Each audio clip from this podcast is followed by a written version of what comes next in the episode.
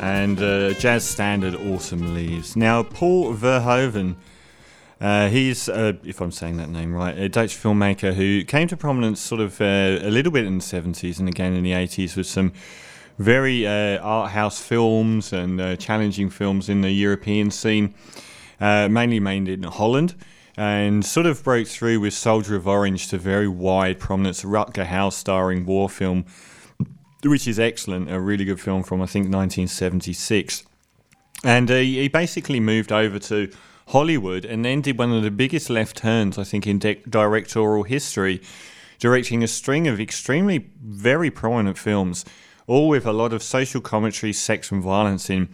Uh, in a row, he directed RoboCop, Total Recall, Basic Instinct, the immortally panned Showgirls, and Starship Troopers uh, over a 10 year period. So he had a, a very uh, identifiable style in America as well as uh, his original style of filmmaking.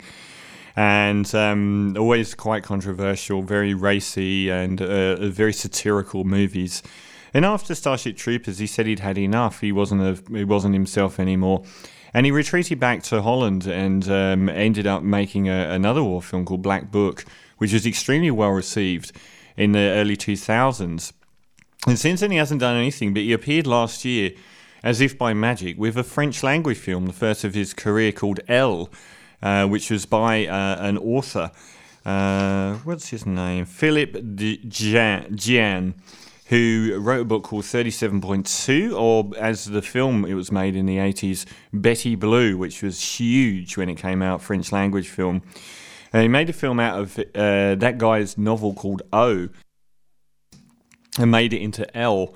And uh, I saw it last night, and it's it for some reason didn't get a, a, best foreign language film Oscar nomination. I've got absolutely no idea why, but the film basically stars Elizabeth is sorry Isabelle Huppert um, as a very very driven and not very likable uh, manager of a, a video game company, very successful and um, basically, at the, the, very start of the whole film, someone breaks into her stunning. I have to say, one of the stars of the film for me was this house. It's beautiful, beautiful house. I'm guessing in Paris.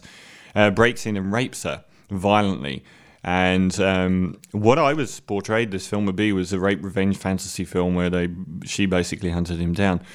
Um, after that, her reactions are very unusual to say the least, and you can't really talk about it without giving away a lot of the movie. I don't it's it's a difficult film to talk about. Basically, it's a combination of a variety of different elements. You get the um, dinner party sort of French movie where people are having affairs and there's lots of dialogue and lots of well drawn characters.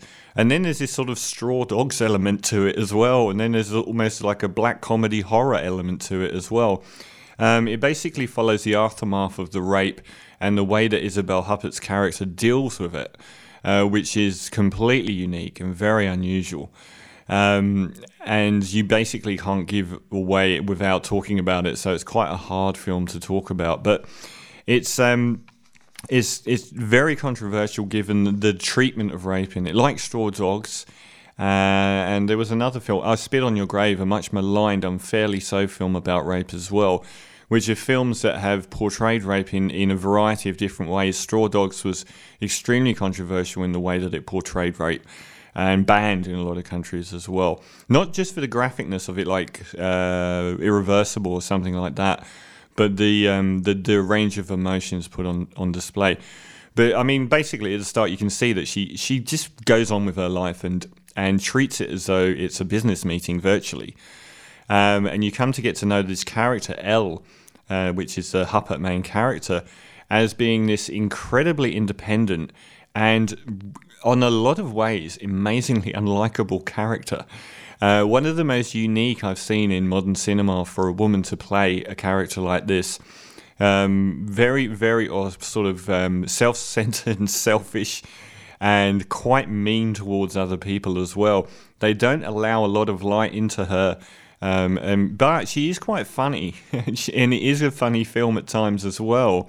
It's not a very bleak film; it's actually quite amusing, and um, it follows all the machinations of the aftermath, her relationship with the people at the video game company, her relationship with her neighbours, most of uh, whom she seems to be having sex with anyway, and seems to be doing that with her best friend's husband's like she just doesn't care at all. He's just, just she seems to have such a, a small amount of care in her heart for anyone else but herself. And there are um, a few res- revelations along the way as to her past as well, which is pretty extreme, and the relationship which uh, with her mother and with her son, who's one of the most convincing dipshits I've seen in cinema. He's very, very good at, at being this appallingly, unbelievably stupid, inept, lazy waste of space. Uh, and the son's having a child with a, a, woman that's clearly taken him to the cleaners and so on. Um, like I said, you can't really go through the story, and it's not so much about the story, it's more about the uh, relationships between these wide range of cast characters that come together her best friend, her mother, her son, her ex husband, who she still pines for, his new girlfriend, who's a yoga teacher and much younger and prettier, and so on. And they also, she tries to sort of get these people conglomerating around her house, so these dinner parties and so on. Whilst she goes through the machinations of, a, of sort of trying to work out who is this person that's doing it. Um, and the, the rapist sends her messages, obscene messages, and so on. Um, so she knows that he's he's still out there. Um, it's an incredibly unique and unusual film. Um, it's made it, it pushes buttons left, right, and center, and does so very, very provocatively. There's no way this film would get made in America. Zero. You would never have a female character put up like this anyway not somebody that is so willfully unlikable and doesn't care either. If you sat her down and told you all the problems you have with the way she behaves, she just wouldn't care. And you wouldn't have a rape treated in this way either, which is extraordinarily provocative in the way that they treat that, and all the sexual pro- proclivities that go along with it. Um, and outside of that, there are lots of humanistic elements as well in her relationships with, with friends and family and her past, her parents, um, and all of the characters are very well drawn, but it's the main one, Elle, that is stunning. It's uh, an incredible action performance by Isabelle Huppert. She puts herself through the ringer, but she seems like she just doesn't care. It doesn't matter what happens to her. I mean, she's just been raped, and she basically carries on with scant regard for her own safety. Um, it's. I thought it was a fascinating film. I thought it was a re- it's got that European thing where you know people sit with their new partner and the the ex is across the table and they're drinking wine and so on, which you see in a lot of films, but here it's heightened. Uh, and uh, and there's a lot of suspicion in her mind as well to, for the men in her lives, which she uh, either at work or personally is who who could have done this to me, and at the same time it's almost like more of a fascination than anything else. Um, it is a very challenging film. It's a it's a very dark. When it's comedic, it's it's like a little bit of light coming into the dark. It's a it's a dark premise, but it does so willfully and gleefully. It's not like it's a depressing movie to watch. It's like it asks you, it challenges you. What and the moral ambiguity runs through it as well with regards to uh, the characters' actions and what drives them to act a certain way, and not not always clearly as well, which I loved. Um, and Isabelle Huppert's up for an Oscar nomination for hers. It looks like she'll lose out to Viola Davis, but what a performance and what a characterization. And Paul Verhoeven, definitely up there with the best film he's ever made. It's a stunning work. It's a, it's it's just unusual on every level. I found it kind of inverts the world and lets you see underneath everyone under their dresses, if you like, and and see what goes down below. And it's not a pretty picture, but at the same time, it's a fascinating one. You almost can't take your eyes off it.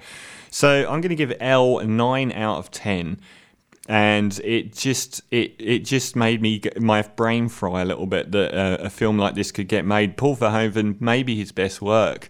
Uh, certainly since Soldier of Orange, and, and better than the American films which made he made blockbusters out of. A really challenging, original, and resonant piece of work. Elle, 9 out of 10. Very, very strange film. Not for everyone. I don't. I think a lot of people would have problems with it morally, and it asks you to deliberately and then last in your face. Uh, this is Elliott Smith from XO, long deceased, but a beautiful track.